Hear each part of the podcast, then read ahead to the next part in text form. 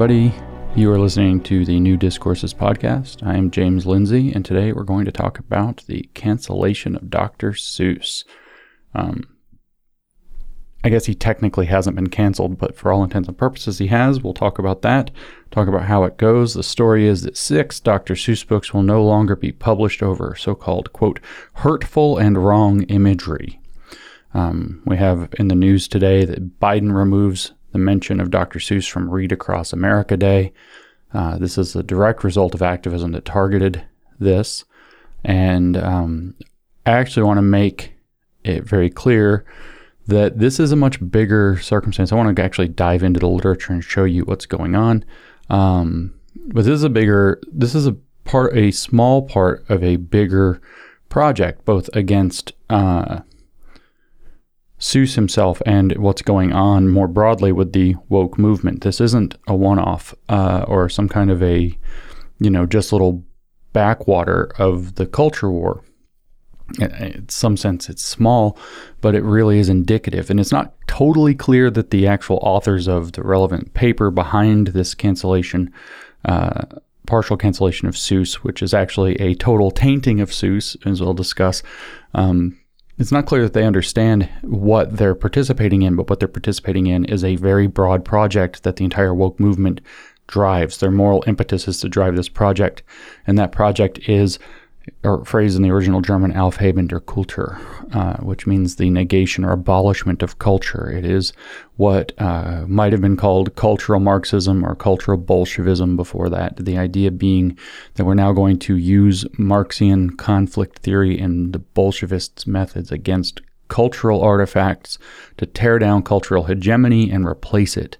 So, those of you who listen to my podcast on Antonio Gramsci uh, and cultural Marxism will know that that Gramsci was particularly instrumental in changing the target of Marxist analysis off of economics and into culture.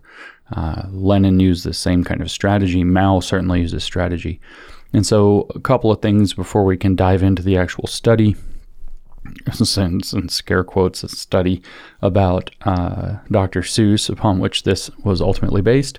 Uh, a couple of points as a narrower point. Um, you know, what's going on here ultimately for the woke is that woke anti racist, if you will, activists believe that there's coded racism everywhere. And we're going to see this in the academic paper that this is their fundamental assumption, and that that coded secret racism that permeates society and permeates the systems and, and cultural artifacts of society socializes people into a system of racism beyond their control. So they become racist by virtue of being in a racist system. And so the only way to fix that, it doesn't matter what the context is. It doesn't matter that maybe Dr. Seuss, for example, was writing 100 years ago in an actual, or in almost 180, I guess, years ago in an almost, uh, in an actually, you know, racial environment, that he was a man of his times. They they counter that, in fact, in the, the paper that I'm going to go through with you. Um, context doesn't matter. What they're worried about is that kids today might be reading Dr. Seuss and picking up all of this subtle coded racism, some of which is um, maybe there's an argument for it. Some of it is pretty tendentious. They really have to stretch to make the argument. And then they're just going to imbibe that. They actually do argue that young children can't tell the difference and just learn racial attitudes. This is a common argument or even trope within critical race theory that probably doesn't have a lot of good evidence behind it. It's them riffing off of some science that doesn't seem to reflect what they claim, but that's the standard issue for them. They're also afraid that people would be children would would start to read the you know good Dr. Seuss books, if you will, and that will then lead them into uh, reading the bad Dr. Seuss stuff, where he did actually make it genuinely made some plainly uh, racist uh, cartoons and such, uh, but not in his children's books. Um, and I, it's weird for me even to say these words, but there are Dr. Seuss scholars, and Dr. Seuss scholars tend to be pretty generous to Seuss, saying he was a man of his times and that he separated his children's book from his his earlier cartoons, um, which were very political and sometimes were outright racist, and that there's no reason to believe that anywhere in his children's book you're going to find that. But the worry would be that oh, Dr. Seuss is now going to be held up as an icon and then children will go find their racism and say, "Oh, my icon said all this racist stuff," and of course, just being the uh, brainwashed into a system of white supremacy people that they are, having their false consciousness, they will then obviously think, "Oh, well, Dr. Seuss endorsed it, so it must be okay," rather than doing what everybody who encounters that when they first find out actually does in real life, which is to say, "Whoa." That's crazy. I can't believe that that was really, but okay, it was the 30s or whatever you know, the, so they have this very dim view of human intelligence and agency and ethical reasoning. And they're just afraid that that's going to get everywhere. That's what they're really doing. And so their, their idea is really that the only way you can stop that is by canceling things to get rid of the so called system of racism that they believe permeates everything that is the ordinary operating system of society and replace it with something that they, of course, run, making it into a power grab. Um, which holds a lot in common with totalitarian regimes like Leninism and Maoism, besides the obvious parallels. Um, there's a broader context here, too, that has to be understood. The bigger goal is actually to put stain on Dr. Seuss, but not just because he's Dr. Seuss, not just because he's successful or his legacy is successful. 650 plus million copies of his books sold.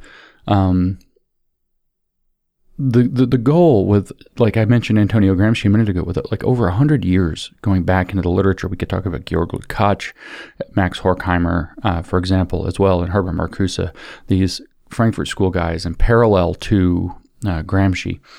The hundred year background in the literature the goal is to actually be able to detach the West from its cultural anchors. In the original German I just mentioned it's Aufheben der Kultur which means abolish the culture. Um, Mao referred to it as destroying the four olds, the suju, old ideas, old habits, old uh, customs, and old ways of thinking. Um, that was central to the activity of his Red Guards during the uh, Chinese Cultural Revolution. Um, you see it in Pol Pot's ambition to achieve a year zero, which reflected the same kind of ambition when they were going to reset French society in the French Revolution. This kind of thing just keeps coming up again and again and again within these particular veins of thought. Um, so it seems like a small and stupid thing to go after some of Dr. Seuss's books for being hurtful in their content. That's the wedge that they use here, the, the crowbar to pull up our culture. Something's hurtful, it's harmful, we shouldn't indoctrinate children, we shouldn't expose children to it because obviously they wouldn't be able to possibly think through themselves in their own context and make informed decisions that in the past things were more racist and in the present they are less, and therefore progress has happened and it's good. Um, no, that wouldn't be, be possible. It's instead to taint Dr. Seuss because if you can taint six of his books, everything he did becomes questioned. It's like Bill Cosby. Bill Cosby gets blasted with um, rape allegations this all proceeds as it does, and now everybody's afraid to talk about The Cosby Show, which was a massive cultural anchor, and in fact, a very progressive cultural anchor. But Bill Cosby was also a vicious critic of um, certain aspects of what might be termed black culture and was a big fan of responsibility. And of course, he portrayed a family that the critical race theorists would say was acting white in um, in the the Cosby Show. So you can't even talk about that cultural anchor anymore because Cosby's been tainted. Well, this is the, a similar attempt is going to be to taint Dr. Seuss as a racist. Why? Because then the cultural anchor that's contained in Dr. Seuss's body of literature, which the vast majority of American children are exposed to and grow up with, which gives us a shared sense of uh, understanding and identity. We can all kind of haha redfish, bluefish, you know, whatever um, together. You know, we say it becomes like a cultural meme, a thing that binds people together. They have a shared background, a shared sense of culture. It, that has to be destroyed because that is the culture that they believe has to be undermined and replaced with their critical race, anti-racist, uh, generally identity-based Marxist, whatever it is activist culture that they wish to bring into the world because, not particularly because it's going to work, but because it empowers them um, to do it. So, this is what the bigger picture of what's going on. Uh, the goal is to stain Dr. Seuss so that you can undermine his cultural relevance and so that people have less and less shared cultural relevance to relate to, and then that canon can be replaced uh, through kind of a you know, decolonize the literature mentality. So this is the big picture. Now, the news event, you know, I mentioned already, uh, six Dr. Seuss books will no longer be published over hurtful and wrong imagery. I've said that the point of this, uh, going after Dr. Seuss like this, is Aufheben der Kultur, which is the abolishment of culture, uh, which is an explicit neo Marxist idea. An explicit critical theory idea was Aufheben der Kultur, which means abolishment of culture. Uh, the goal is to undermine Western civilization by undermining its cultural uh, anchors, its cultural underpinnings, and replace it with a critical consciousness. Um, the goal, like I said, is to taint Dr. Seuss's legacy so that uh, uh, so that the widely shared cultural reference point will be lost and can be replaced probably by force with some kind of garbage propaganda, maybe like anti-racist baby. And so this is the context, but there is actually a paper behind this. There's actually an academic paper. I stretch the word academic here um, from uh, Research on Diversity in Youth Literature is the name of the, the journal. Uh, volume 1, Issue 2. How about that? It's a brand new journal that pu- started publishing papers in. Uh, apparently, I would go, if it's issue 2, February 2019, either very early 2019 or uh, late 2018. It's going to be a critical journal. And it's the paper is called The Cat is Out of the Bag Orientalism, Anti Blackness, and White Supremacy in Dr. Seuss's Children's Books. It's by Katie uh, Ishizuka and Ramon Stephens. Um, and they are activists. They say so very explicitly in the paper, as we will comment upon. Uh, but I'm just going to dive into the paper. This is actually going to be difficult. I want to not run too far over an hour, but there's so much here and so much that has to be drawn up. I don't want to read the whole paper to you, obviously.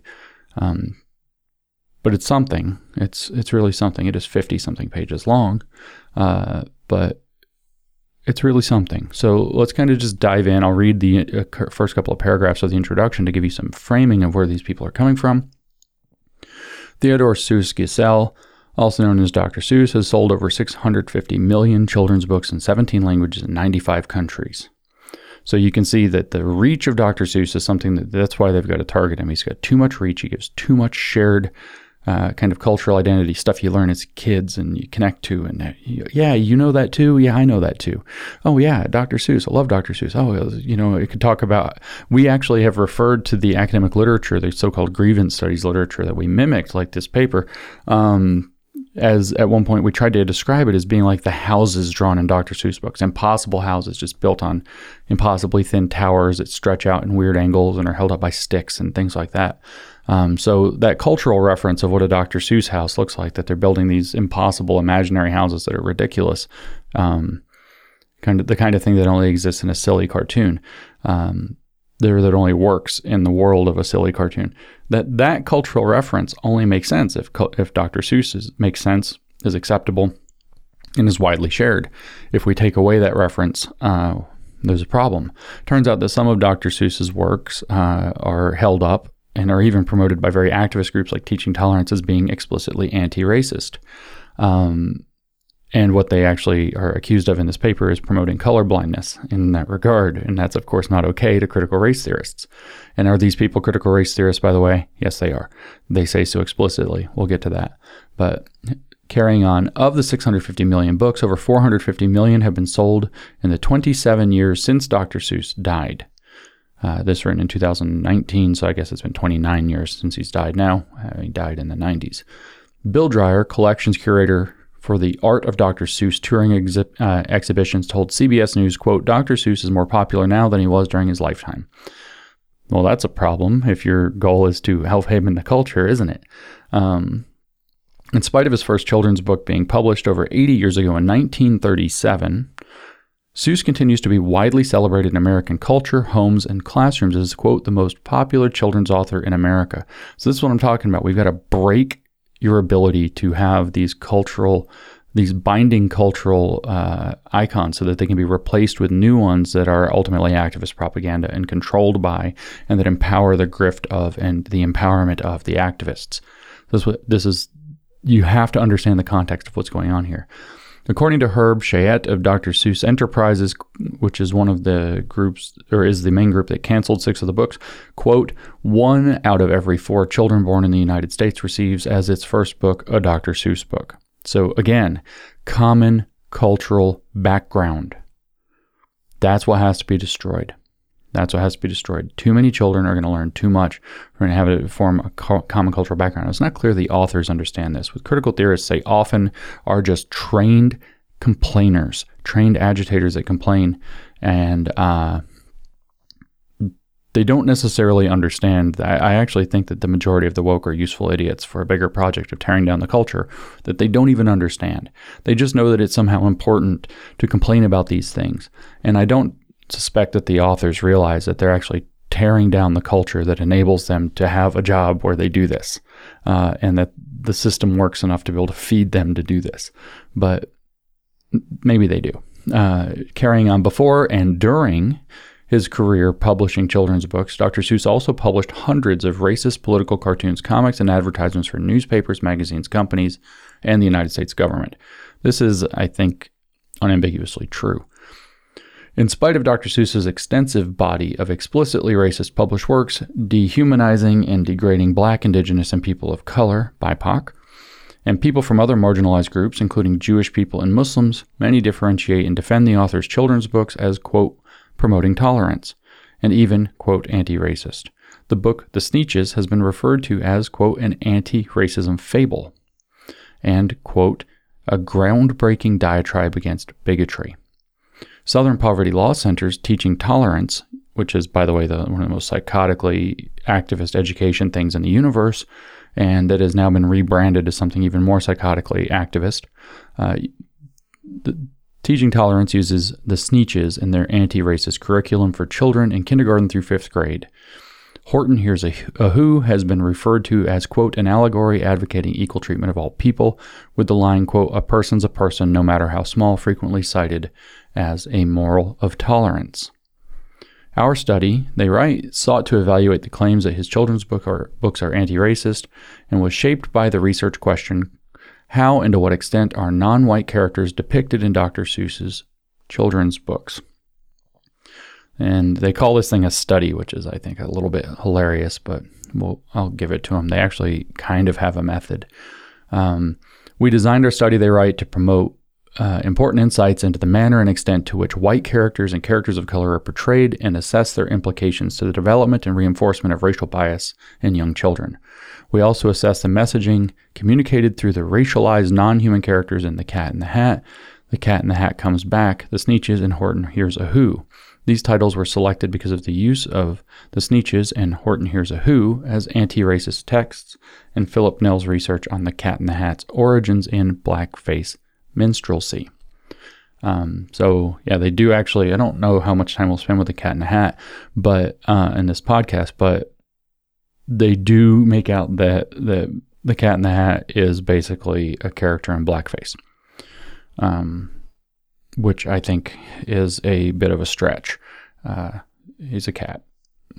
Um, okay, so there's this long section where they lay out the background of some of the extremely racist cartoons that Dr. Seuss published, including ones against African Americans, ones against Jews, ones against Muslims, and ones against um, against Japanese people, in particular during World War II, uh, which I don't think is actually uh, deniable.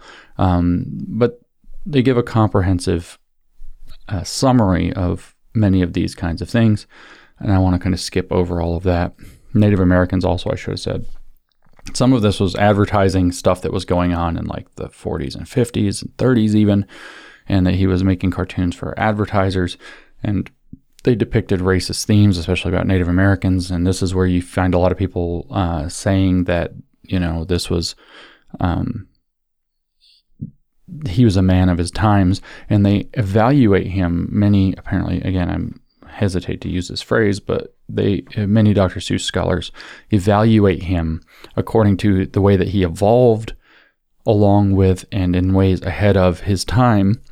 And this paper accuses them of basically not not taking Dr. Seuss to task for not being more ahead of his time than he was. Uh, certainly, though, he has some pretty intense stuff char- uh, brought up here. I don't know how that reflects against the entire body of his work. The style here, as I've written these fake papers myself, is in fact to cherry pick uh, the worst and then kind of leave out the best. That's uh, everything else. That's explicitly what we were testing with our fake paper about Hooters when we wrote the fake grievance studies papers. We cherry picked, or allegedly cherry picked, um, just particular incidents out of thousands and thousands and thousands of other things that were banal and said that this is indicative of a massive systemic problem, even though it was clear cherry picking. Um, and the major journal accepted that paper and was, the editor was horrified and said that you know this I've never been to a Hooters restaurant but it confirms all my stereotypes about them. And I'm like yeah really? Um, same kind of thing could be happening here. I don't I, I don't know the full body of the stuff that Seuss published but certainly some of this stuff is pretty intense um, and undeniable uh, by today's standards anyway and that's even without wokeness uh, in the mix and so the next section is actually this is important because it sets the stage ch- uh, children's books and children's racial attitudes. So this is what I was saying a few moments ago is that what they're trying to do is make out that children are too impressionable and they're going to be brought into racism uh, by reading books that have these kinds of depictions.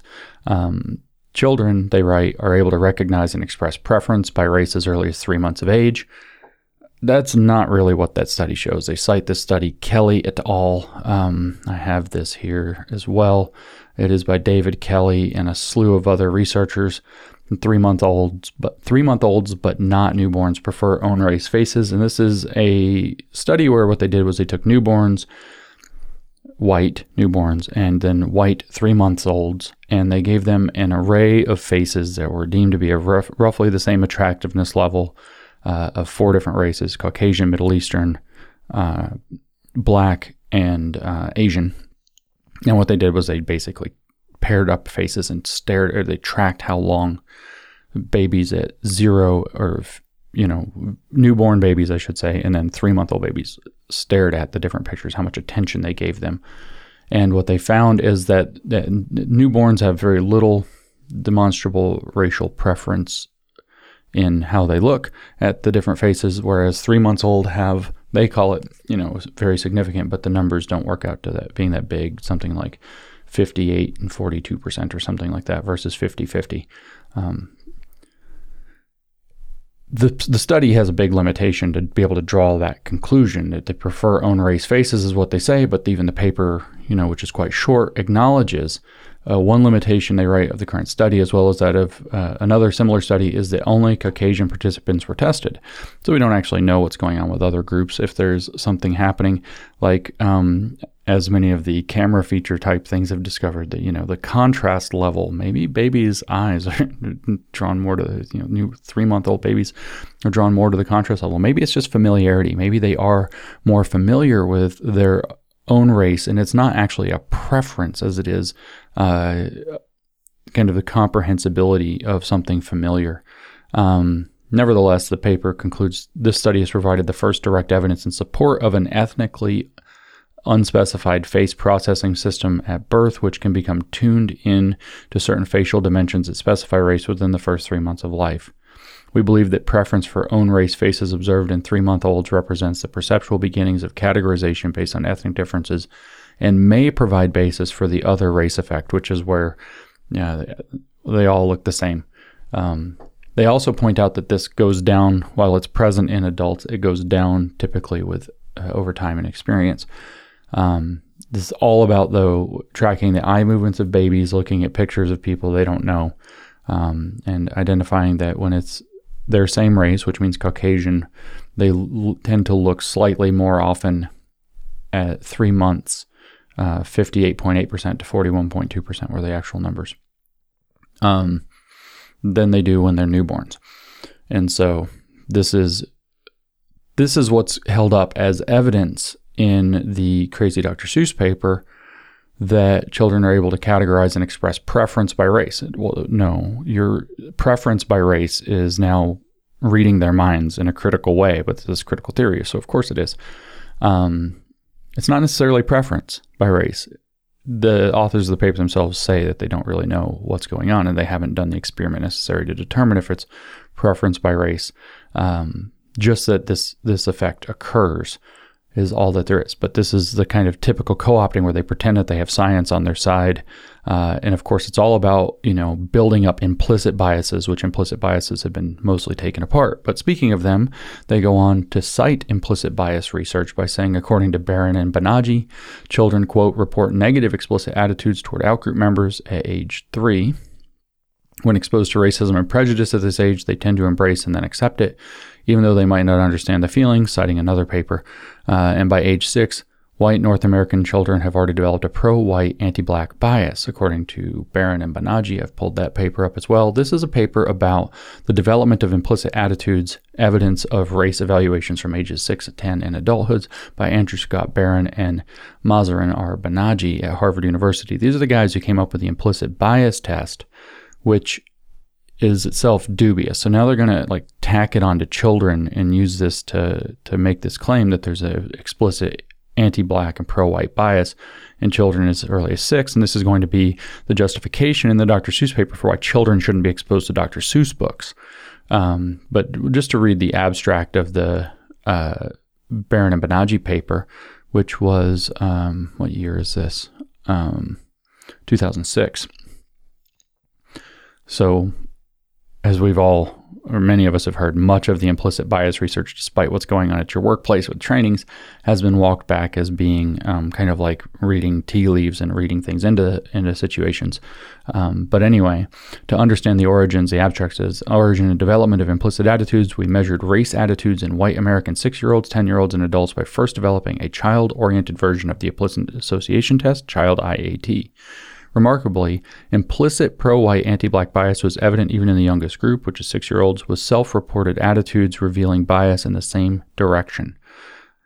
In 10 year olds and adults, the same magnitude of implicit race bias was observed, although self reported race attitudes became substantially less biased in older children and vanished entirely in adults who self reported equally favorable attitudes toward whites and blacks. So, what they're saying is by 10, at six years old, you have kids who have racial biases that match their IAT results that they created, uh, that, that, they express.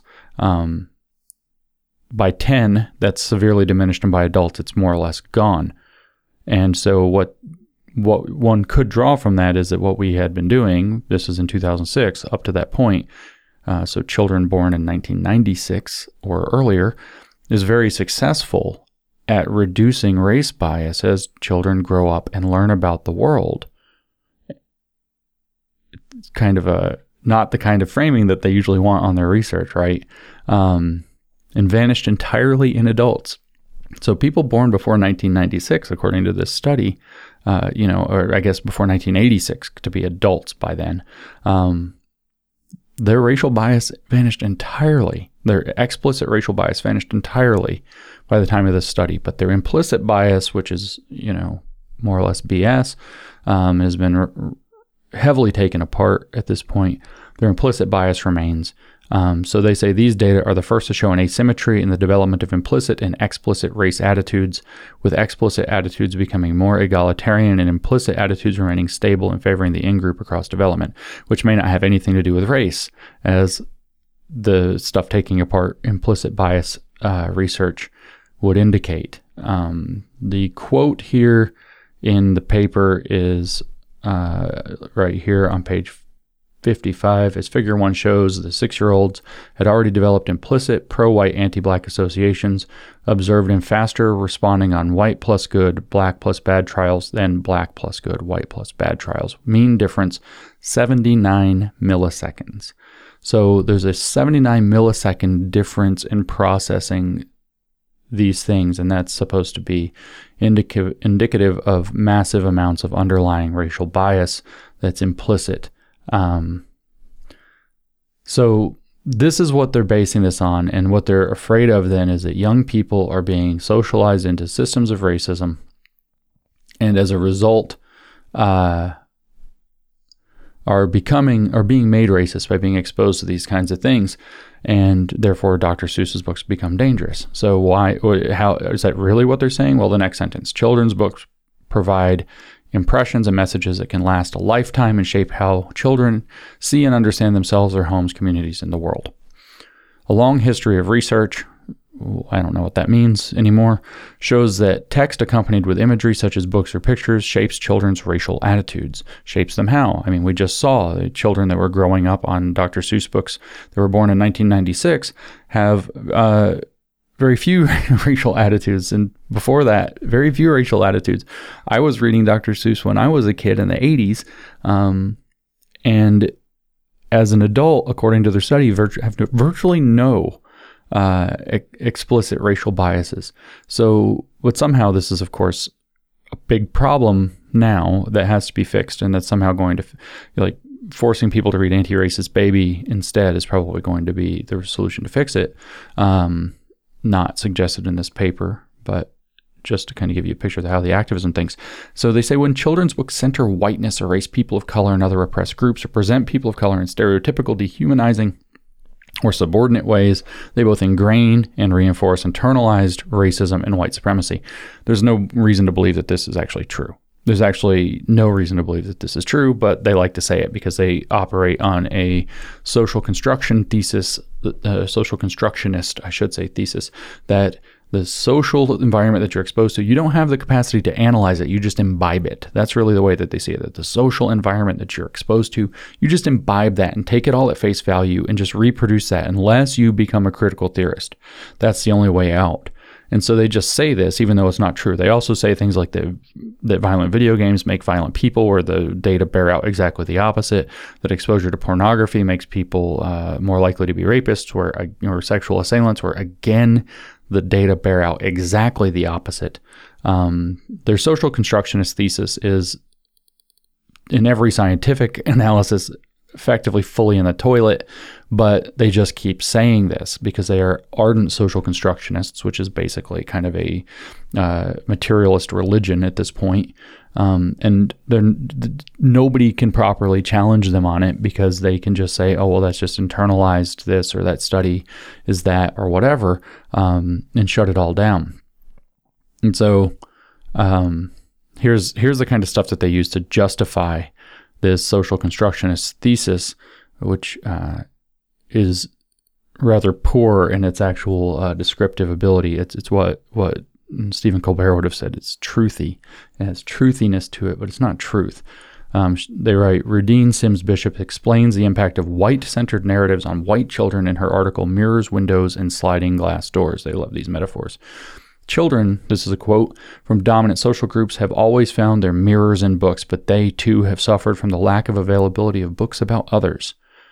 They need the books as windows into reality, not just on imaginary worlds. They need books that will help them understand the multicultural nature of the world they live in and their place as a member of just one group, as well as their connections to all other humans. In this country where racism is still one of the major unresolved social problems, books may be one of the few places where children who are socially isolated and insulated from the larger world may meet people unlike themselves. If they see only reflections of themselves, they will grow up with an exaggerated sense of their own importance and value in the world, a dangerous ethnocentrism. So now you need massively multiracial books because people aren't going to encounter that. Like it's not all over television, um, like it's not anywhere you go in any given city. Like most people don't have uh, friends, whether from work or from their hobbies or whatever it is, across lots of lines. Again, this was written in 2019. So the fact that they're, I mean, these people live in a world that, that doesn't exist anymore. That, anymore. They live in these bubbles where they've kind of like tokenized groups or something and it's just not reflective of what's happening in reality. It's not reflective of what's happening for sure and the people they're most worried about, which is like blue collar workers in blue collar neighborhoods where there's tons of um, tons tons of ethnic mixing and everybody's just fine. Everybody's getting they're just completely disconnected because they live in these weird bubbles where you know this this is how they think about the world. So this is why we have to get rid of Dr. Seuss books for children. Uh, so I'm going to kind of skim through the paper and find uh, more of what they have to say about this where it's relevant because I want to get to the stuff where they actually point out Dr. Seuss, uh, the problems in Dr. Seuss's books. And again, it, unfortunately, I don't have the technology to highlight this stuff. This is a very long paper. Um, so lots of pointing out, they call it a literature review. Um, they bring up the examples that they're really going to going to hit on. For example, of the book If I Ran the Zoo, one of the most egregious, they say, I, I, reread this. It's not egregious. In terms of depicting people of color through racist caricatures, Ruth K. McDonald writes, quote, occasional stereotypes of native peoples, pot-bellied, thick-lipped blacks from Africa, squinty-eyed Orientals, may offend some modern readers, but in general, the book delights the reader delights readers of several ages at several levels. Um, another person, Minear, dis- disregards the racism in hundreds of cartoons Seuss published when he praises, quote, just how good the good doctor really was, good at communicating his ideas clearly and just plain old fashioned good. He called him as he saw him, and most of the time he was on the side of the angels. Um, where Seuss used the N word, which they spell in this paper N star G G E R. Uh, the same Minear defends the use. The term N star G G E R was clearly pejorative, but the origins of the expression are obscure. It may have meant something, simply, simply something unexpected. Uh, that might be a little bit of apologism. I don't know. I don't have the full context. I didn't open that particular paper. Um, but nonetheless, we have uh, another scholar, Cohen. He said, uh, who this paper accuses of erasing and disregarding the impact of Seuss's racist works. This is reading again when he calls Seuss, quote, ahead of his fellow Americans in promoting tolerance through his children's books and a pioneer for the fight for equality. So again, this man of his times thing is going to be this is this is a huge side of argument um, because their case is basically that Seuss, if he was a man of his times, wasn't sufficiently progressive. Even if he was one of the mo- more progressive figures, he wasn't sufficiently progressive, and he that's the wedge that they use to pry these people out of our cultural um, milieu, where we don't have them any longer as a point of reference.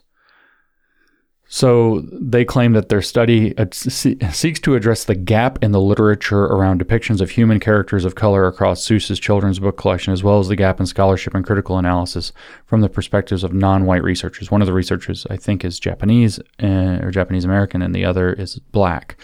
Um, so yeah, there's a huge gap in Dr. Seuss critical research. That's a huge gap. We're all dying because we can't read Dr. Seuss books for ourselves. We can't possibly talk to our children about stuff that was that, that appears awkward or out of step with 2021 from when it was written maybe in 1937 or 1953 or something like this when Dr. Seuss was writing a lot of his children's books. Yeah, we can't possibly do that.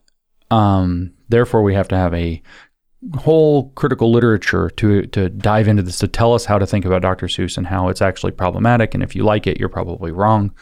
Um, and of course, it has to be done as critical analysis, as critical theory, from the perspective of non-white researchers. So this is a key piece here. Um, next in the paper, uh, I will read this entire paragraph. Theoretical framework.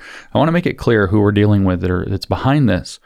Theoretical framework. The theoretical frameworks used to guide this study consist of critical literacy and critical race theory. I told you, they're critical race theorists. Absolutely no question. They, here they are. I, I would say they're confessing to it, but they're proud of it. Critical literacy encourages students and readers to look deeper into a text and analyze its social and cultural implications. In other words, it means picking at a text to find out how it's a problem in the critical theory style, where you have envisioned a perfected society and you are now going to criticize how everything in the existing society doesn't live up to that perfected standard, and you're going to do social activism on behalf of that.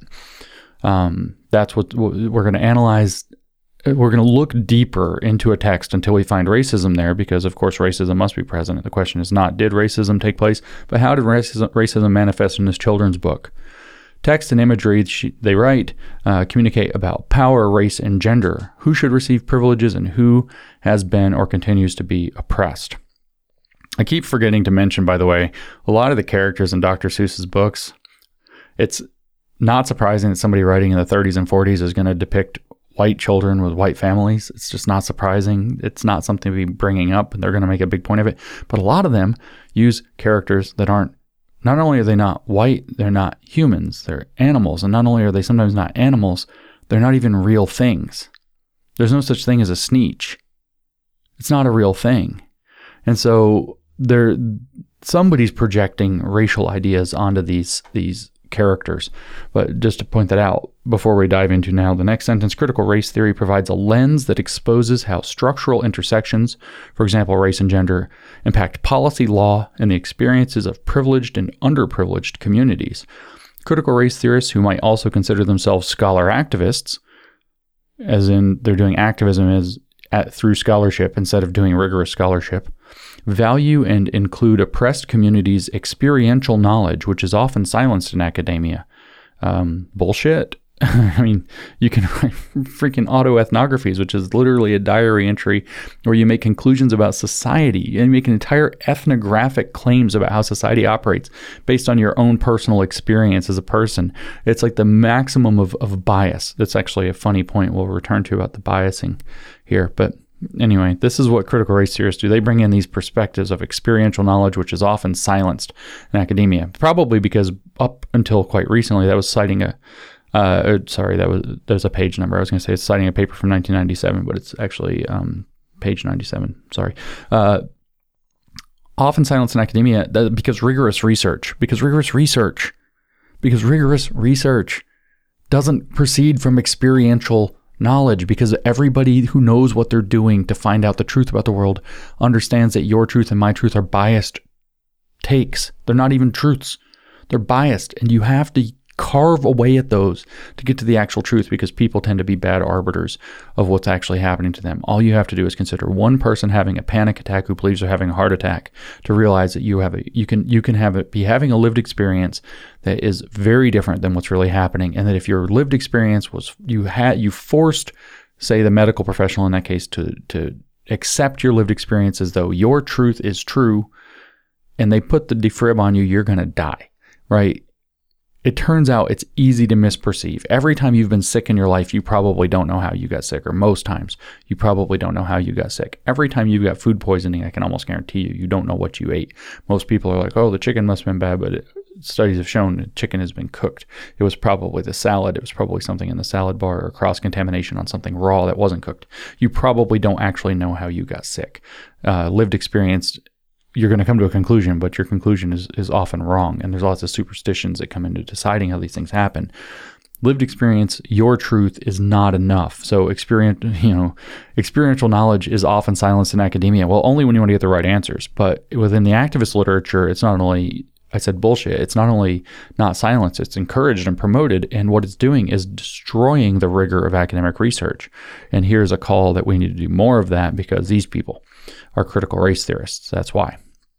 Um, the knowledge they write arising from a scholar activist practice is a perspectival, situated knowledge, one which utilizes academic privilege to address the pro- problematics of social change. So that's what I'm telling you. This is critical theory. The goal is that they are going to have a uh, normative, perfected vision of society and a moral vision to get to a perfected society and what that will be like and what, what morals are required to have it. They're going to then uh, complain about how it is not there yet, and they're going to use activism even in the in the realm of scholarship, where it's least welcome, as uh, a method of doing it, a method of achieving that world uh, uh, through social change. Right? We're going to address the problematics of social change. We've got to figure out how we're even the stuff that we do that's trying to create change is still problematic, and we're going to come at it not through rigorous analysis of what's actually happening, but experiential knowledge and perspectival and situated knowledge. Um, I like how they say that they use academic privilege.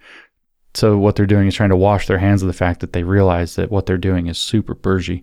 Uh, these are the most bougie people in the freaking world. Um, these fancy pants academics are going to tell us how everything in the world is that is plainly fine is a big problem that we didn't understand, and now we have to live according to their rules. Um, they also interrogate their own positionality. I'll read that. Positionality is the concept in intersectionality that says you have to engage your social position in terms of what your identity categories are in order to be understood in terms of what you have to say, what you have authority on, and, in what's known as standpoint epistemology, as that has evolved into intersectionality, not the old standpoint epistemology of radical feminism. And so they engage their positionality. Here's what they write A discussion on positionality is required due to our professional and cultural connections to the study. No, it's not. Uh, you're just trying to assert your authority that you um, are not white and have family issues or whatever connected to some of the themes and therefore you're you're claiming that your biased perspective is more valuable that's what you're actually doing that's what your discussion on positionality you're asserting your authority through your identity that's what these authors are doing katie they write, is a director and Japanese American researcher for the critical literacy organization, The Conscious Kid. This, I really want to linger on The Conscious Kid because what is The Conscious Kid? The Conscious Kid is woke, conscious, woke. Uh, the conscious kid has critical consciousness. The conscious kid has been reprogrammed into critical theory. This is the organization that Katie is director of. Uh, her grandparents were incarcerated at Manzanar and uh, Minidoka concentration camps during World War II, so her family was directly impacted by the anti Japanese rhetoric and hysteria that Seuss fueled and espoused. It is true, Seuss was pretty anti Japanese during World War II. Um, I guess Katie's family was directly impacted by that. What that has to do with Katie's opinion um, is unclear. Uh, it's well known, for example, if you are on a jury and you have some personal animus, that you will be excused from that jury. Um, you're not a neutral juror any longer because your bias prevents you from seeing clearly. Uh, same kind of thing as when somebody has been negatively impacted or very positively impacted by a law, they're not considered to be the best arbiters of what needs to be done regarding changing laws uh, that are relevant or changing that particular law. Uh, same reason, because your bias actually clouds your judgment, and having people whose judgment is less clouded is actually necessary. Critical theory, critical race theory in particular, flips that on its head. Uh, so, who's Ramon, the other author? He is a director and black, capital B, male educator for The Conscious Kid, same activist group. Remember, this is about children's literature right? So there's a conflict of interest here too, because I'm sure the conscious kid has lots of stuff to recommend about what is the right stuff to read. They probably publish materials. We're going to get rid of Dr. Seuss. We're going to put in stuff that the conscious kid recommends, perhaps. Uh, but the conflict of interest doesn't matter because it's activism, and activism is important in scholarship. We are just told that. A CRT framework, so I guess this is Ramon, was employed due to his professional training. Uh, he's a critical race theorist, and to address black teacher advocacy in teaching. Black educators have historically advocated for black and marginalized students employing experiential knowledge to positively support underprivileged students and student groups. That's a lot of big words. Um, that means that they're trying to play favoritism and to match black students to black teachers uh, and to uh, kind of lock into cultural frames. Um, and they claim that that is positively supporting. And I think that's an empirical question. I think it's an open question. I think it's a worthy question. But um, it, it, there's a subtle little racism here too, right? Uh, employing black and marginalized students, employing experiential knowledge to positively support underprivileged students and student groups, but, but they mean black. So they're saying that you know, well, what about privileged black people? Where do they fall into this? Because they exist. Um, there there are rich black people, and there are uh, they're probably accused of acting white though. I'm not going to read too much into it, but that's a thing that happens a lot with critical race theorists. Uh, Barack Obama has an entire book that was written about him by the critical race theory activist called Acting White. Um, in addition, we, so this is the authors, are also parents. Um, so that that's part of their positionality. They have children, so obviously they're going to be freaked out that their children might read Dr. Seuss. Our disposition toward critical literacy stems from our professional research and parenting experiences first person biased, demonstrate a lack of racially diverse, empowering children's literature, of empowering, empowering children's literature.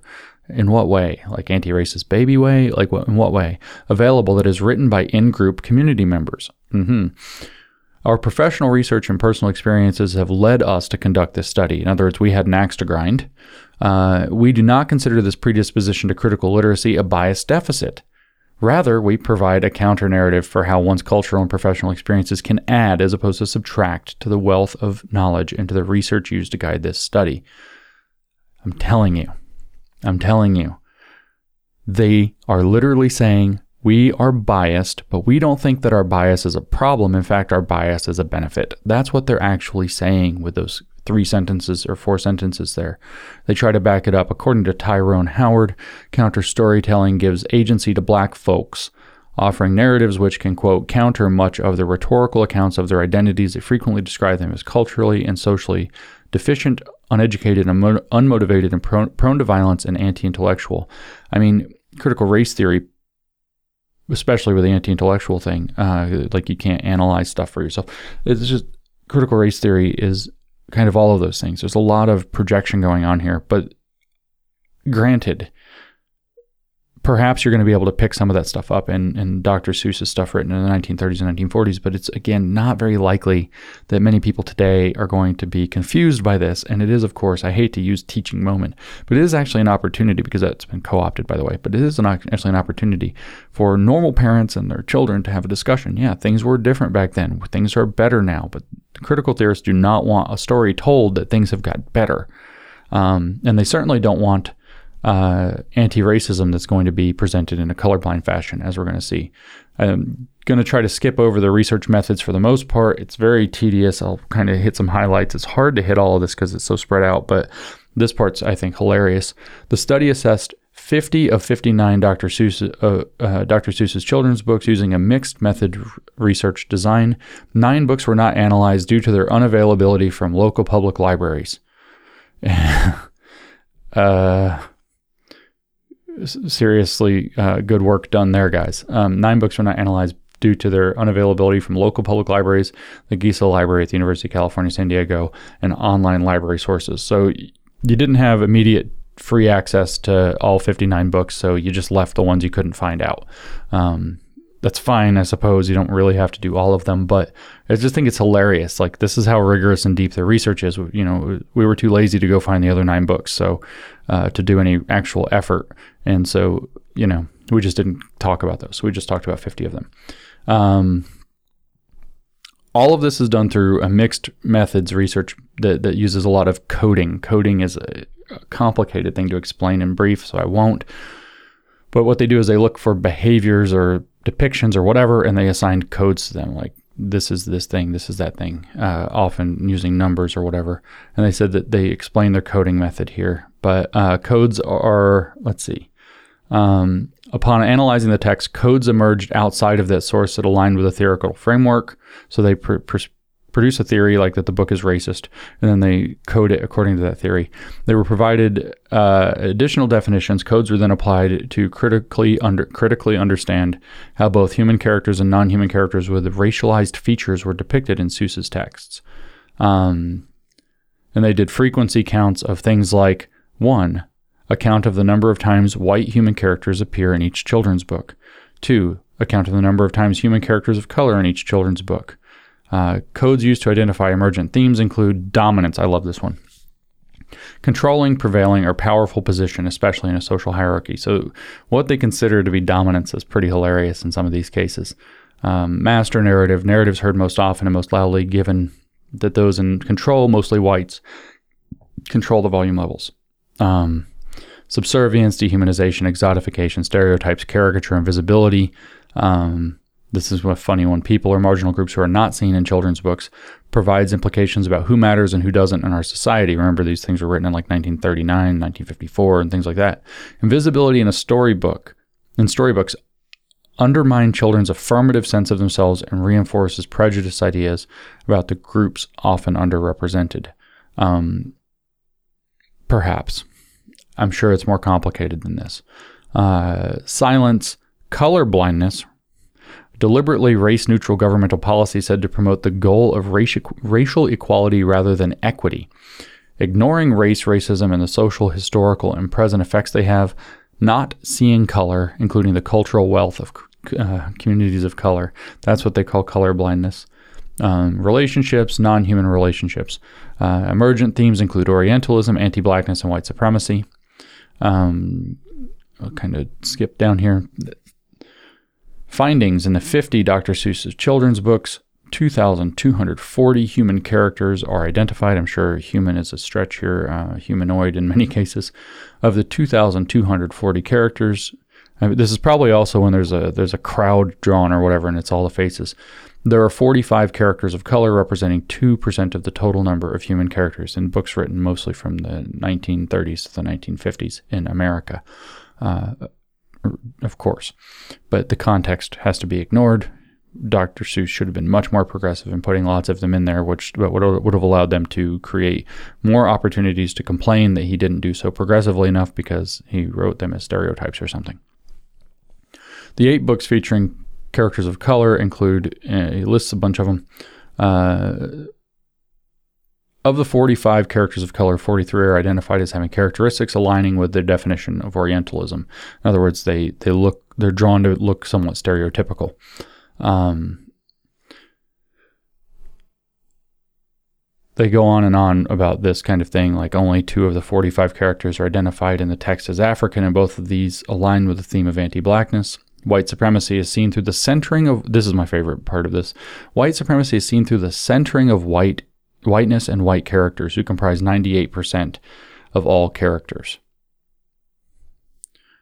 White supremacy is seen through the centering of whiteness and white characters. There's no white supremacy in other words. There's no white supremacy. White supremacy, one of the major themes that they're identifying, is seen through the fact that his characters were largely white, writing between the 1930s and 1950s. That's white supremacy. There's no white is better happening here. There's no actual white supremacy. It's coded white supremacy that's seen through the centering of whiteness and white characters. This is the kind of analysis that these idiots do. Um, and again, like I keep, I have to bring it back up. The point is to tear down the value. You are not allowed to think positively of Dr. Seuss. That's the goal here because Dr. Seuss is a common cultural reference for people in the West. Lots of us grew up with it. We want our children to grow up with it. That shared, passed on cultural identification and uh, repository is the thing that has to be torn down because Aufheben der Kultur, that cultural thing has to be broken because it's too big, it's too influential, and it has to be replaced with something else. That's the real goal here. Um,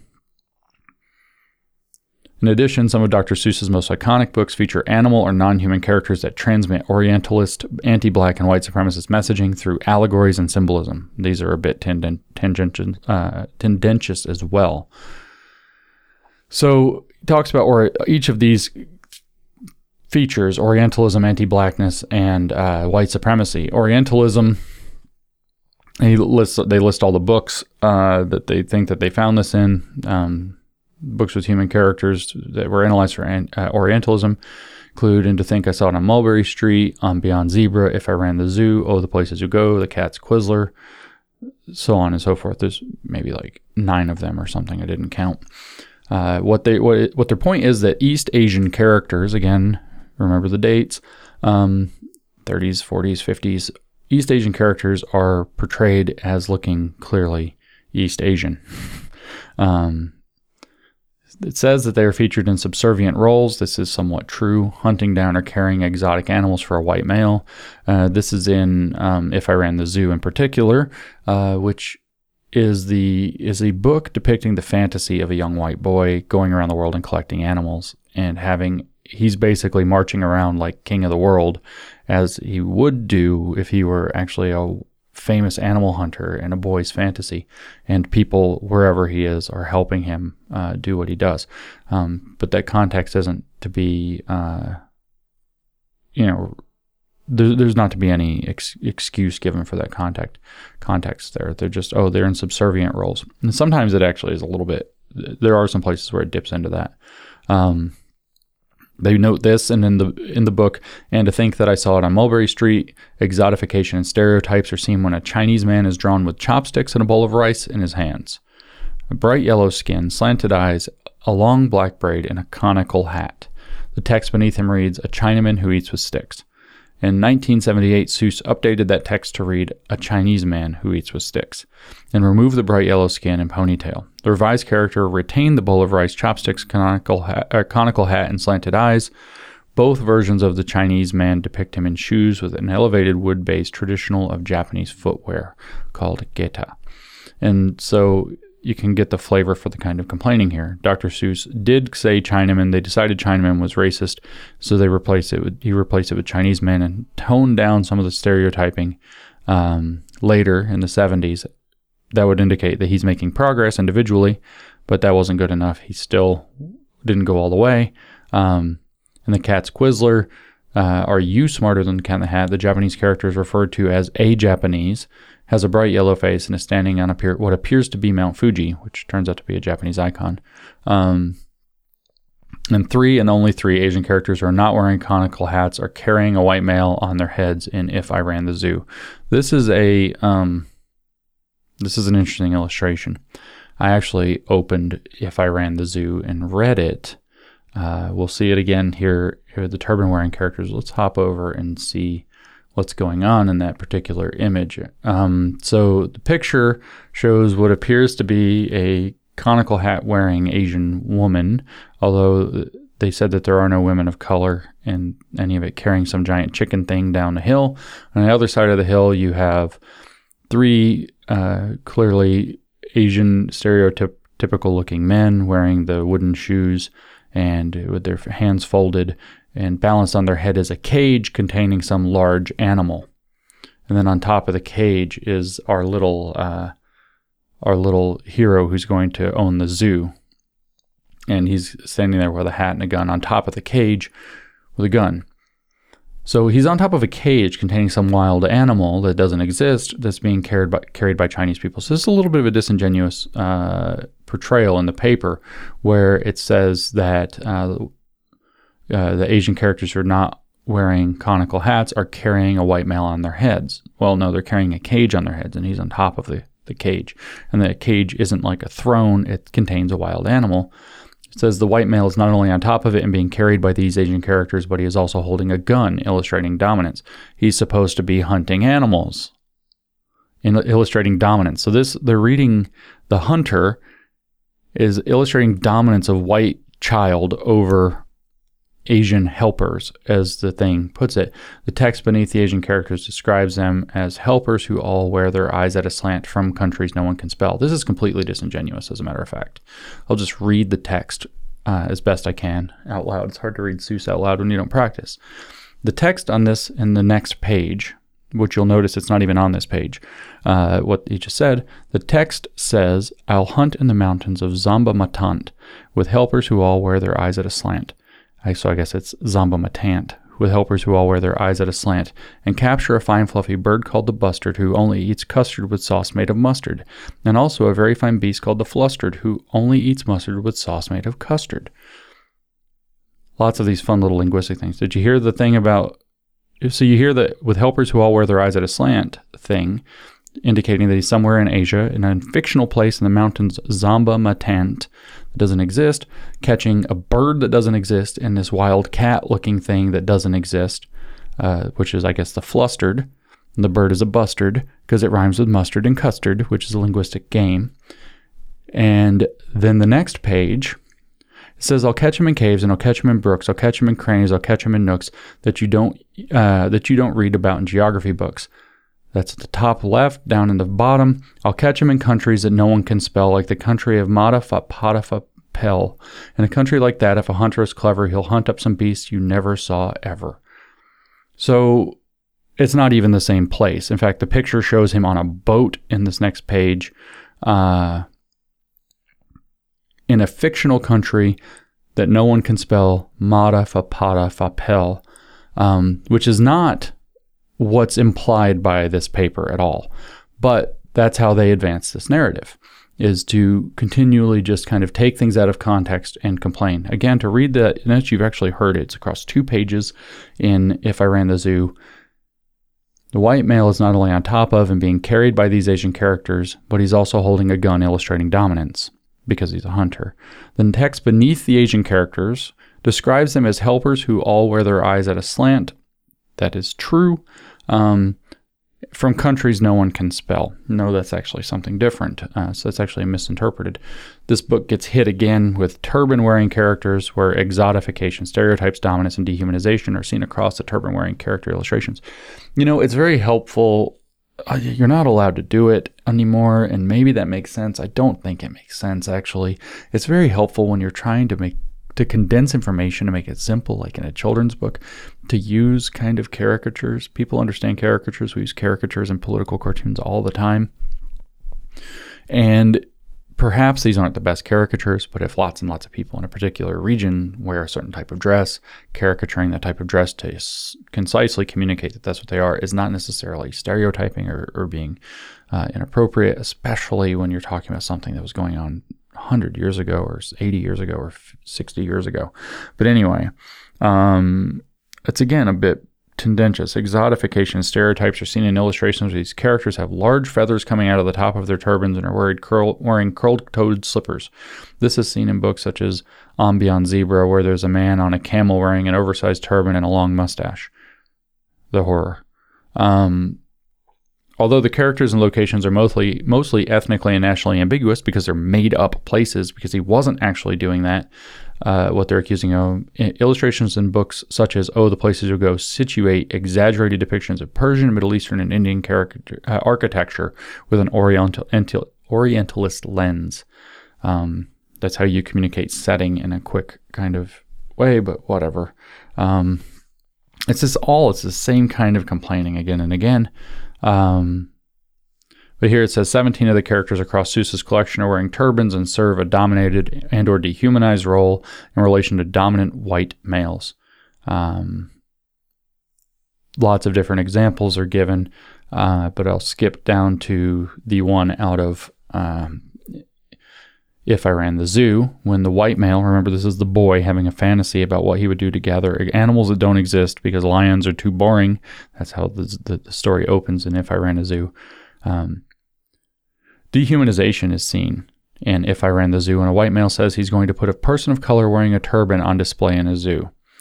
Um, possibly ambiguous. The white male states, A mulligatawny is fine for my zoo, and so is a chieftain referring to the man in the turban, I'll bring one back too. Okay.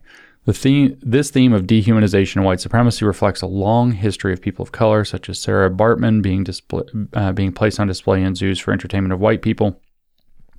Exotification is seen in the naming the animal. Uh, the turban wearing man is riding on mulligatawny, the name of an actual Indian curry flavored chicken soup.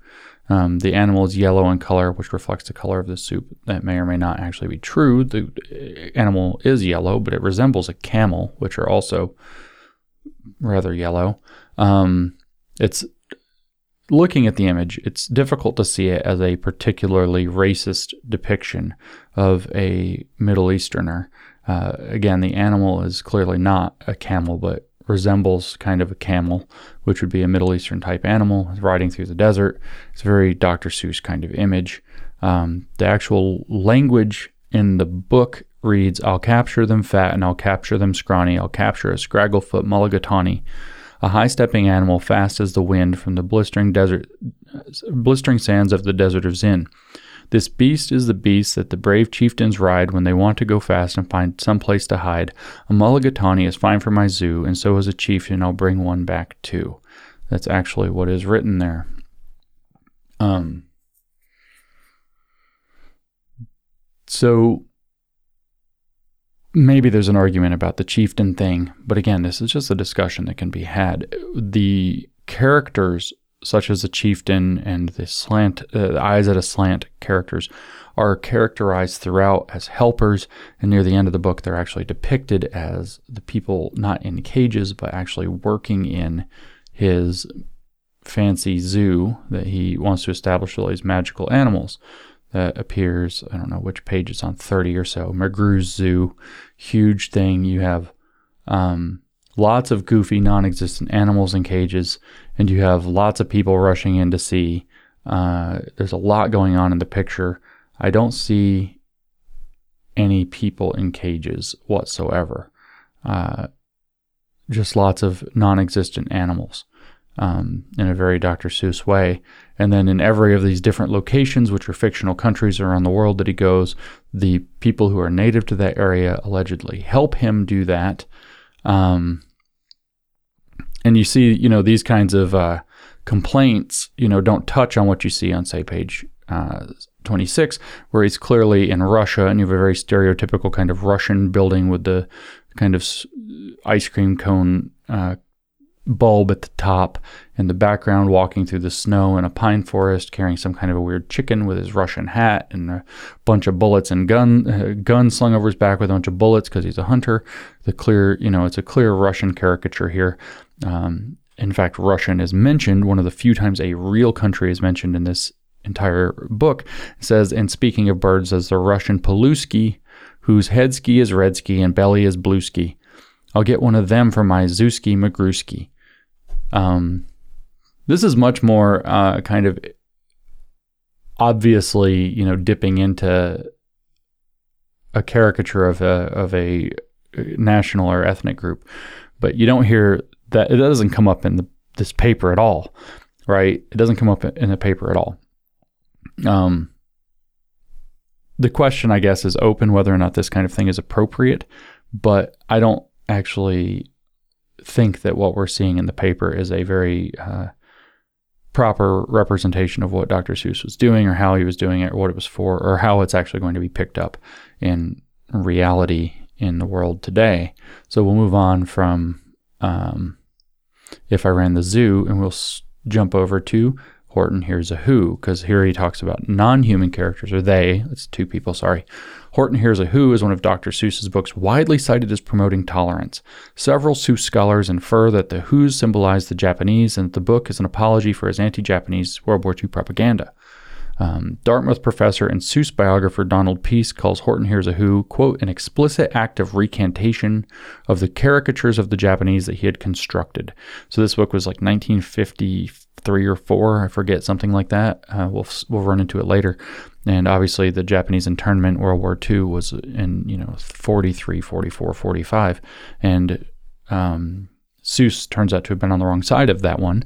And here uh, it's alleged this book, which is kind of super anti-racist and super uh, progressive, is kind of him apologizing for that. But what do they? What do the authors of this paper say? However, Seuss never issued an actual explicit or direct apology or recantation of his anti-Japanese propaganda, or the calls he made to kill Japs. In quote. Um, so, what do we have going on here, right? Like Seuss didn't sacrifice his moral authority according to the demands that critical race theory would make today. Therefore, his changing his mind wasn't good enough. That's what we have here. This is the kind of mentality, and that's what we have to cancel a cultural uh, anchor over. Uh, we have to taint that cultural anchor. And then we have this impact versus intent nonsense. The next part, regardless of the intention of the book, the impact is that it re- reinforces themes of white supremacy, Orientalism, and white saviorism. I contend that that's literally impossible to read. Literally impossible to read in Horton Hears a Who, which is about an elephant, without some serious, serious work. Uh, like you have to read that into it. Um, it positions the Who's in a deficit based framework as the dominant paternalistic Horton enacts the white savior, and savior industrial complex. So the story, if you've forgotten Horton Hears a Who, by the way, just to the Japanese thing, there's probably something to that. The very beginning of the book, um, this PDF moves slowly, so bear with me a second. Uh, I don't know why it moves so slowly, because even in the future, nothing works is why. Um, I thought I had the page, I had a different page. He actually writes, here it is, for my great friend Mitsugi uh, Nakamura of Kyoto, Japan, as the dedication of Horton Hears a Who. So that's probably where these um, scholars got this idea. So here, here's what we have. You know, this this white savior industrial complex. It positions the Who's in a deficit-based framework as a dominant paternalistic. Horton enacts the white savior, savior industrial complex. Let's read a little Horton Hears a Who at the very beginning. On the fifteenth day of May, in the jungle of Nool, in the heat of the day and the cool of the pool, he was splashing, enjoying the jungle's great joys, when Horton the elephant heard a small noise. And it shows Horton all perked up, looking at a speck of dust flying to his head as he sits in his pool in the jungle of Nool. So Horton stopped splashing. He looked toward the sound. That's funny, thought Horton. There's no one around. Then he heard it again, just a very faint yelp, as if some tiny person were calling for help. I'll help you, said Horton, but who are you? Where? He looked and he looked. He could see nothing there, but a small speck of dust blowing past through the air. Now, why are we talking about an elephant here? Obviously, they have big ears, so they can hear the tiny speck of dust the Who's, Whoville, is a civilization or a city of people that live on a speck of dust that are very, very tiny. Um, and so he hears them calling for help with his giant elephant ears. Um, and then he ruminates. I say, murmured Horton, I've never heard tell of a small speck of dust that is able to yell. So you know what I think? Why I think that there must be someone on top of that small speck of dust some sort of creature of very small size, too small to be seen by an elephant's eyes. So, hearing a voice um, and caring, some poor little person who's shaking with fear that he'll blow in the pool. He has no way to steer. I'll just have to save him because, after all, a person's a person, no matter how small. That's white savior industrial complex right there, right? There's Horton in his in his the positions of who's that live on a speck of dust blowing through the wind in a deficit-based framework as the dominant paternalistic Horton enacts the white savior industrial complex. Nothing on earth is served by this BS. Nothing is better because of this BS. But this is exactly what this paper is all about. Um, is doing that so that it can tear things down, uh, especially cultural anchors like Dr. Seuss the, they, they, they then cite Twitter, um, saying that the Nigerian American novelist Teju Cole coined the term white savior industrial complex in a series of 2012 tweets that he later cited in an article for The Atlantic, which is a funny statement in and of itself. Quote, the white savior, savior industrial complex is not about justice. It's about having a big emotional experience that validates privilege. That's Horton, right? He's just trying to help these little little dudes on a speck of dust that he can hear and is worried about. But no, it's not about justice. Person is a person, no matter how small. I have to save them. No, no, no, no, no. No. They have no power because they're blown around a speck of dust. No, no, no. It's not that. It's about having a big emotional experience that validates privilege. So Horton is obviously the selfish jerk. Um, this world exists simply to satisfy the needs, including importantly the sentimental needs of white people, or apparently elephants. Uh, the white savior supports brutal policies in the morning, founds charities in the afternoons, and receives awards in the evening. He must be talking about woke people and some iron law of woke projection here, because this is just nonsense to average everyday people, average everyday uh, Americans in particular. Uh, Brittany A. Aronson explains, quote, ultimately the people are rewarded from saving those less fortunate and are able to completely disregard the policies they have supported that have created maintained systems of oppression. What do the authors of this brilliant paper say about this? Not only does a white savior narrative play out within Horton Hears a Who, Seuss himself is positioned as a white savior for writing it. Uh, although he supported and fueled the mass incarceration and killing of the Japanese and Japanese Americans, he's lauded for his tolerance for writing an allegory about saving them. In the book, the Who's are helpless, who need to be saved and are protected by the bigger, more powerful white savior Horton. it's just so tedious. Um, this is why we're canceling. Uh, just let me bring that back for a second. This is why we're canceling uh, Doctor Who now. Or, sorry, not Doctor Who. Well, we'll probably cancel that soon. This is why we're, the Who's got it in my head. This is why we're canceling Dr. Seuss. We're canceling Dr. Seuss because the Japanese slash Who's are depicted as exotic, backwards, uncivilized, dangerous in relation to Americans in need of saving. None of that's true. The Who's certainly are not. They're not depicted as exotic. They're depicted as small. They're not partic- depicted as backwards. They have an entire civilization. They talk about how while your our buildings are, for you would be marvelously small, for us they're marvelously tall. Uh, they're not depicted as uncivilized. They have a city and a mayor and musical instruments and all kinds of stuff. And they're certainly not, certainly not depicted as dangerous in relation to Americans. They are depicted as in need of saving because they live in a mote of dust that's blowing in the wind and might fall in a pool, and which would destroy their entire civilization. Um, note that Horton, I love this here. Um, note, note that Horton is the one who decides that the Who's need to be saved in the first place. Okay. And that he himself defines and dictates the actions needed to save them, including when he directs the Who's to prove their existence. The Who's don't speak a word to Horton until page 18 of the book. That's not true. The first thing he does is he hears a yelp, which uh, he perceives as a call for help. Um, but they don't speak a word to Horton until page 18 of the book, not explicitly. Yet Horton starts his work of saving them and deciding and defining what it means to save them on page 3. Remember this, I know this is ridiculous to talk about. What happened on page 3? Horton the elephant is sitting in a pool in the jungle of Nool, and the pool is very cool. And he's sitting in it and he hears a cry for help or a yelp but he can't see what it is. Sees as a speck of dust blowing around over the pool. Realizes if there's if there are people on that thing, a person's a person, no matter how small, and it goes in the water, they're toast. So he sets about making sure that won't happen. What's he supposed to have done here? Let them die? Let them drown? What's he supposed to have done?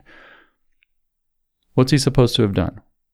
Uh, it's ridiculous that this is the thing they're complaining about, but this is the kind of ginned up garbage that we have to, to deal with these days. Um, and I wanted to point this out. I know this is a little long and tedious, but I want to point out that this is an academic paper analyzing Doctor Who at a level that's nobody needs, first of all, and that's not helping anything, second of all. It's just horrific that this is even happening, to be honest. It's contributing nothing, it's tearing things apart. And that's why you have to realize that this is happening within a broader context. The goal is Aufheben der Kultur. The goal is the negation, the abolishment of the existing culture, to take away all cultural anchors where people can relate to one another and understand one another in a common cultural framework so that that cultural framework can be bulldozed away and replaced with a new one total systemic change. That's what they call uh, call it. That's what they talk about all the time. Um, I like this too. Another problem problematic aspect of the story is the insistence on the Who's having to prove their existence so they won't be killed. Because uh, the other animals say that Horton's nuts. He's got his giant ears. He can hear it. They say, well, we can't hear it. It's not real. And they all are like trying to persecute Horton for trying to be this uh, for taking up this thing. They're making fun of him. They're gonna, you know, they they take the clover that, that Horton puts the who Whoville on the dust, and they go and drop it with some. They give it to some black-butted eagle or something, and it drops it in a field of clover. They try to. Horton has to sort through three million clovers to find them, but he does anyway. And then they're going to boil them in a stew and all of this stuff. And so the the plot device of the story is that Horton's telling them you have to make more noise so the other animals will hear you. You have to make enough noise to be heard, or you you won't be heard and you'll get destroyed. Which is kind of a, isn't that the goal of their freaking activism in the first place? But anyway, um, this is a problematic aspect of the story. Horton commands the mayor of the Who's commands. Uh, you've got to prove now that you really are there. You very small persons will not have to die if you make yourselves heard. So come on now and try. Um, right. So the other the other animals are mocking Horton, and they demand evidence uh, before they're going to believe him.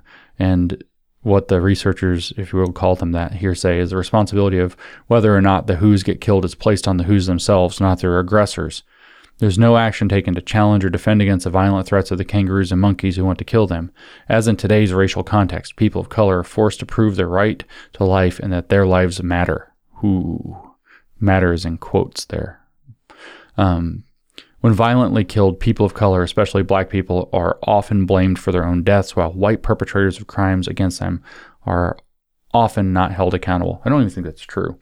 But anyway, same kind of i mean this is the kind of thing i would have written if i was writing this as a fake paper. It's exactly the kind of nonsense i would have written. Like we're just let me make this leap here. We're going to take this plot device and then say oh this is exactly like how uh, you know when minority groups have to speak up for themselves and be heard in order to to um, have it understood what's going on.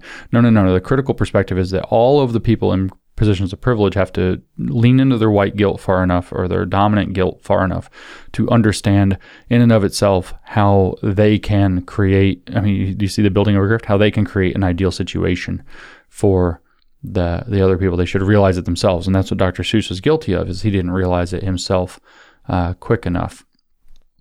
Um one more dipping in i guess from is this from the uh the the zoo. Um, there, yeah. So the anti-blackness. I don't want to like keep dragging through all of this, but it says you know they, he goes in, and if I ran the zoo, uh, goes to all these different exotic locations, and the helpers help him catch animals. He's a little white boy, and he's a hunter, going to make a perfect zoo with like 10 footed lions and things like that that don't exist, all these animals that don't have real names.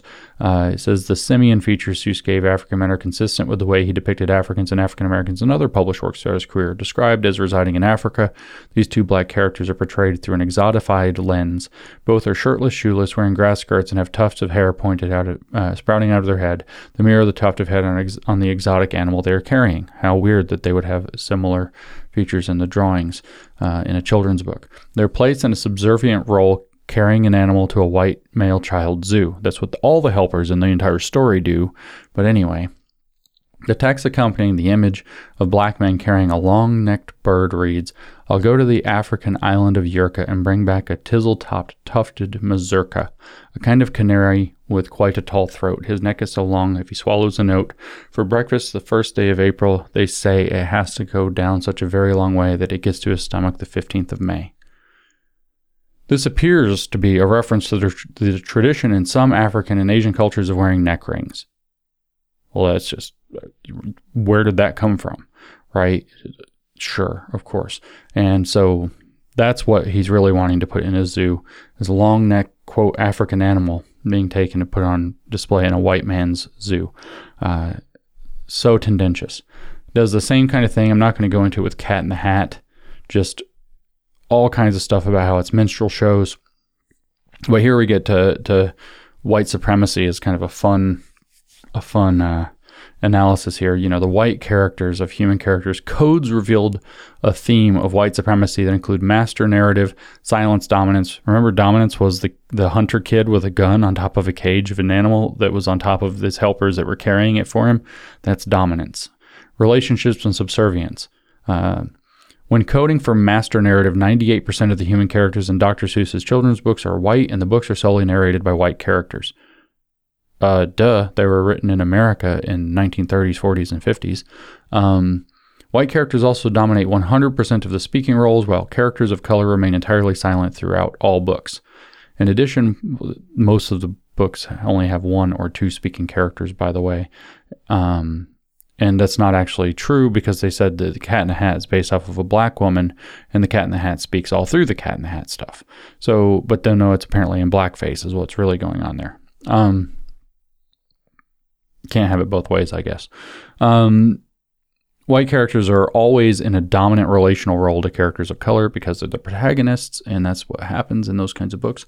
In addition, white characters are. Uh, whoops, I read that part. No, I didn't. In addition, white characters are always in a dominant relational role to characters of color, with characters of color driving, entertaining, or working for them. White characters also express dominance when they are seen enforcing their status or positions with guns or whips. Um, they bring up the white boy stands on a white boy holds a large gun while standing on the heads of three Asian men, which isn't even true. Stands on top of a cage containing an animal that the men are carrying. Uh, he does have a gun, but it's by his side, and he's a hunter uh, of animals, so of course he would have a gun. And he's also a boy, so the gun's actually not that large. Um, White characters, particularly white males, also hold all the professional roles in the book, such as teachers, doctors, policemen, and mayors. Again, we don't even point out that this was all published in the 30s, 40s, and 50s. Um, Non human characters, same thing. The Sneetches, we got to dive into the Sneetches for a second, and I'll try to bring this home. Dr. Seuss first published the Sneetches in a Redbook in 1953, he said it was inspired by his opposition to anti Semitism, but a friend told him that it was actually anti Semitic, so he put it aside. Random House compelled him to revise the book, and it was published in 1961. Sounds like exactly the kind of thing a crazy racist would do, right? Um, he wrote the book thinking he's writing something anti Semitic. Somebody tells him that it actually is anti Semitic, so he puts it away, doesn't, doesn't run with it, and then revises it and republishes it uh, eight years later. Sounds like the kind of thing a raging bigot is, is, is up to. It features only non-human characters and tells a story through allegories and symbolism. Based uh, because this book, published 65 years ago, is being taught as anti-racist in 2018, it was analyzed through a racial lens. Our analysis revealed that when taught as anti-racist, it actually reinforces white supremacy. Shock that they would analyze, a critical race theorist would come to that conclusion by upholding deficit based, disempowered narratives of oppressed groups and promoting color blindness. Now, I remember reading the the Sneetches when I was a kid and actually thinking it was about rich people and poor people, um, not about races. But in the end, the point is that uh, the stars become irrelevant, right? That's the whole point. Is like you have the star-bellied Sneetches and the not star-bellied Sneetches, and then they switch. The, the the ones without them figure out how to get stars on their bellies, and the ones that have them decide that they're not elite anymore, and so they want to take the stars off their bellies. Um, and then they do, and then not having they they maintain their elitism by changing the fashion, which is kind of exactly what woke is doing. And then or it's always what the bourgeois what the elite classes are doing. And so then what happens is they end up having some kind of this whole thing is just kind of like you know, you can see the spiral that, that would create. And so they end up realizing that maybe we should just know each other as individuals and uh, instead of in terms of whether or not we have stars, it kind of overcomes difference. It's actually a very overcoming difference kind of book. Um, but as they write, um, the oppressed plain belly sneetches are depicted as moping and doping in their self hatred and spend all their time, energy, and resources trying to be exactly like the dominant star bellied sneetches. This is a problematic and misguided way of perceiving oppressed groups. Oppressed communities are generally fighting to hang on to their own culture and identity and, have, and not have it colonized, erased, marginalized, or appropriated by the dominant culture. Well, that's part of the problem. That's where multiculturalism is stupid and pluralism is good, and people should be sharing uh, their cultures and not trying to hang on to engaging in cultural protectionism, but rather, you know, um, it doesn't. Why? Because it doesn't work. I don't care if people want to keep their culture, but it doesn't work establishing and enforcing and policing difference causes more establishing, enforcing, and policing difference. It doesn't work that well. Um, oppressed people want to be free of oppression. They do not want to be their oppressor. Oh, I doubt that. I'm watching, man. I'm, getting my eyeball emoji on you guys. Um, let me read that that hilarious sentence again. Oppressed people want to be free of oppression. They do not want to be their oppressor. That uh, I don't think. First of all, I thought the story is about haves and have-nots, not about um, identity groups. But any at any rate, um, the woke clearly want to be dominant. They clearly are enacting dominance. They are clearly, in fact, being totalitarian. So this is this is a lie they tell themselves to feel better about what they're actually doing. Uh, says the plain belly sneetches never challenge their oppressor or the oppression itself. They never resist. I mean, part of their theory says that they can't, but okay. Uh, the only action they take is to disregard their own identity and culture and to take on the one of their oppressor. Again, I thought it was about haves and have nots. This has happened with styles and things throughout history. The rich come up with a style that signifies them as rich, whether that's a linguistic and academic style, maybe, or not. And then the poor start to imitate it, and then the rich, no longer having that, then create some new one that's different, often by going into something like maybe black culture or going into poor culture and then gentrifying some idea. Don't you hear that in their own literature all the time? It's like they understand the dynamic but willfully don't understand it so they can complain about it. It's it's not about what they're talking about. It's about that the elites are always looking for elite status and then the the non-elites often copy that because it's a signal of elite status that they can have in some measurable quantity.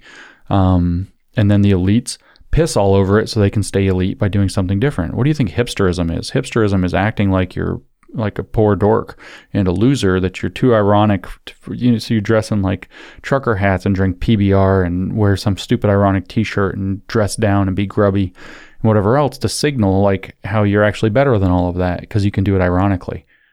Right? It, it's really that's kind of what's happening here. That's really what this is an allegory for. But no, uh, the only action they take is to disregard their own identity and culture to take on the one of their oppressor. The plain these is just terrible analysis. There's no depth or understanding of what's going on at all. There's just complaining in kind of a stupid way. The plain-bellied sneetches play out an unrealistic scenario of overcoming the intentional discrimination of individual star-bellied sneetches through conformity and assimilation. Yeah, cool. It's relatable content for people, isn't it?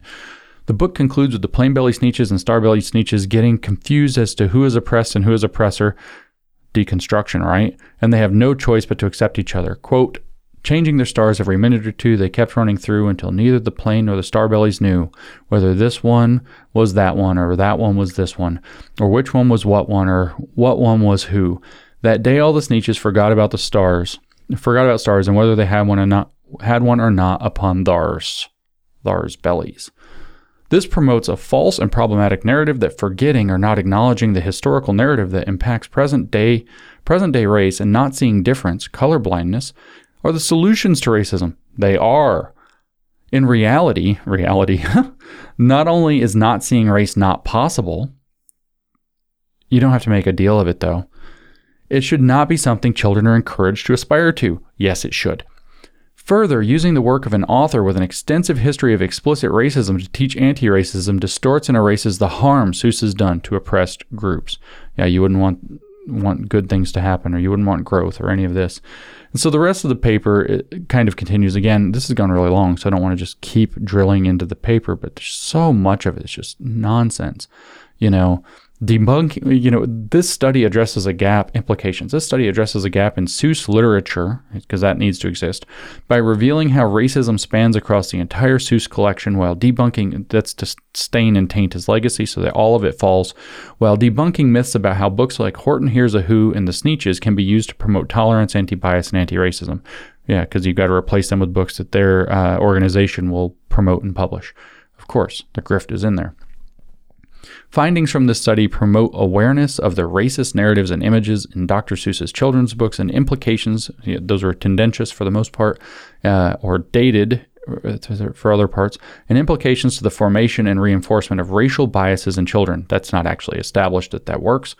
Um, Psychologist Phyllis Katz, quote, found that children were less likely to maintain negative racial attitudes on the basis of race when exposed to positive individual images of people of color. Well, that's fine. That's maybe that's maybe that's true, but that Dr. Seuss books don't contain them doesn't mean that other books don't. They, pe- people can read more than one book. Um, and like I said, most of the many of like the Sneetches aren't even people. The Grinch, not a person. Who's technically? I mean, a person is a person, no matter how small, but they're kind of not people. Horton's an elephant. Like these are allegories. Um, the stuff's not as relevant as, as they want to make it out to be. Uh, in addition to positive imagery exposure, the larger goal is to reduce the impact of implicit bias on people's behavior by creating awareness around the existence of implicit bias and its roots within larger systemic and social conditions, including children's literature. That's what I said at the beginning. The point of this is to say that basically all of the roots of terrible things are happening in Seuss's books and in broadly in children's literature, and that's brainwashing children to reproduce those exact problems, which has literally no evidence to support it whatsoever, and has much evidence to, to, that disagrees with it, as a matter of fact. But they're going to keep saying it because it's in line with the social constructivist thesis that's at the heart of what's going on. The proper name for wokeness, by the way, or one proper name for it, is critical constructivism where they use the postmodern social constructivism and the neo Marxist critical theory and put them together into one thing called critical constructivism. That's a fancy pants term. You can look it up though and see that that's exactly what wokeness really is. They write this in this in alignment with a large body. I'm assuming it's supposed to be this is in this is in alignment with a large body of research that demonstrates exposure to information regarding diversity, equity, and inclusion impacts one's future decisions by making processes and inspire sorry, there's not hyphens where they're supposed to be like anywhere here. This is grammatically ex- excellent, let me tell you. Impacts one's future decision making processes and inspires a conscious evaluation of judgments, interactions, and choices that may reify social and psychological oppressions. In other words, this might lead you to be a critical theorist. That's basically what they're saying. Um, lots of the same kind of implications. They bring up the same points again about the racism here and there. They talked about the three people carrying on the hat again, uh, without hats again, I should say. Um, they you know just tie random things together. This is what we did in the grievance studies affair. This finding is in alignment with findings from the UCLA's Hollywood Diversity Report that documents minimal representation of people of color in media, where whites are at the top of a hierarchy and black and brown representation is often delegated to dehumanized, subservient, or stereotypical roles, or is completely absent in comparison to whites. Right. They shoehorn in implications about gender, even though this hasn't been about. It's been about Orientalism, white supremacy, and anti-blackness. But now we're going to talk about gender implications of using Seuss to teach anti-racism. Um, books including Horton Hears a Who and the Sneetches, which are cited as promoting tolerance and anti-racism, by the way, including by lunatic.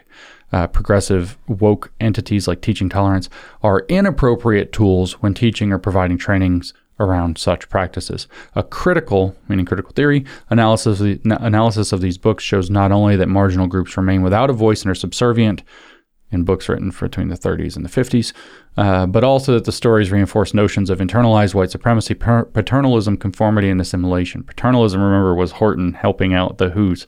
Um, so stupid. Um, problematic illustrations and texts throughout Seuss's collection portray the colonization of various underrepresented communities and their voice as fun and lighthearted conquest. I mean, colonialism was still a thing when he was writing stuff like If I Ran the Zoo. It's a man of his time, right? And that's the thing that they complain about is that, you know, he's characterized as a man of his time.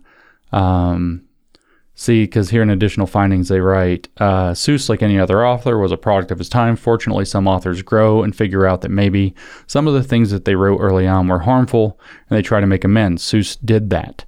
Seuss scholars support the reformed racist narrative, they write, of Seuss growing out of the racism he uh, of his early professional career when they suggest that quote Seuss understanding the racism and xenophobia had progressed Seuss's understanding of racism and xenophobia had progressed considerably during the decade since his original or his early cartoons, his PM cartoons. Times changed and Seuss changed with them. And quote, how could so anti-racist and progressive a man as Dr. Seuss indulge in such knee-jerk racism? Um, so what the, these authors are saying is that his progress, his his his growth is irrelevant because uh, having lived as they write to the age of 87, there were a lot of possibilities for Dr. Seuss to acknowledge, take responsibility for, make amends for his racist actions and work. However, he never directly apologized for his anti Japanese propaganda. The statements he made calling for the Japanese people to be killed, his use of the N word, participation in blackface, that's um, that's that's the cat in the hat, by the way. Or extensive career publishing racist and sexist works dehumanizing BIPOC and women. On the contrary, he stood by his work and defended it. In other words, he wouldn't succumb to our mission to to uh, strip him of moral authority, the progressive mission to strip their opponents of moral authority. He wouldn't do that. Um, and so he's a bad guy. He never came out on our terms. He never he never spoke back on our terms, which is what, of course, they want. Um, the last section of the paper, just to skip down, is current activism. So, these guys, as critical race scholar activists, we engage stakeholders, including youth, families, and teachers from racially marginalized communities, to identify and document existing forms of resistance to Seuss's racist works. And they describe this briefly, and that's the last thing. So, these guys are activists with an axe to grind. And the axe they're grinding is one against the cultural uh, legacy that Dr. Seuss and Dr. Seuss's work have had. And that's the thing they want to tear down because it's all about tearing down culture. Aufheben der Kultur. If they can taint Dr. Seuss's body of work by pointing out that some of his works, like these six books that are now being canceled by uh, the Seuss Society or whatever, uh, the, if those works are tainted, Seuss is tainted. If Seuss is tainted, we can't use Seuss as a common point of reference for our culture anymore. Culture is abolished, Aufheben culture is achieved, and more room for a systemic change that changes everything, including who we are and who we think of ourselves as as people and how we relate to one another, can be put into the activist hands. That's what's going on with this Dr. Seuss kerfuffle. That's what's happening with it. I apologize this was so long, but thank you for listening. That's uh, that's the story uh, behind what's going on with Aufheben Dr. Seuss.